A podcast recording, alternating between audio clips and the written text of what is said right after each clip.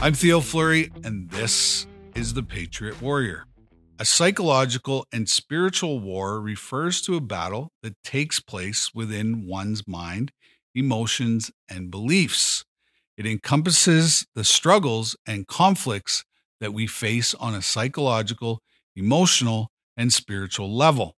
Psychological warfare involves the manipulation of thoughts, perceptions, and emotions, often through tactics such as propaganda, misinformation, or gaslighting.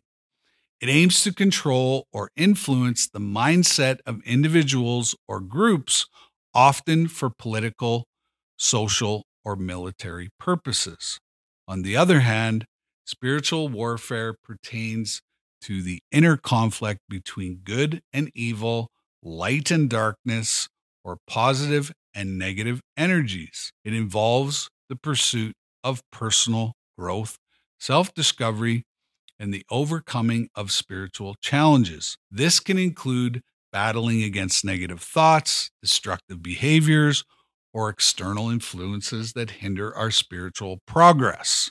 It is important to note that psychological and spiritual warfare can be interconnected as psychological well being can greatly impact our spiritual journey and vice versa. By understanding and addressing these battles, we can strive for personal growth, inner peace, and a greater sense of well being. I'm Theo Fleury, and this is the Patriot Warrior.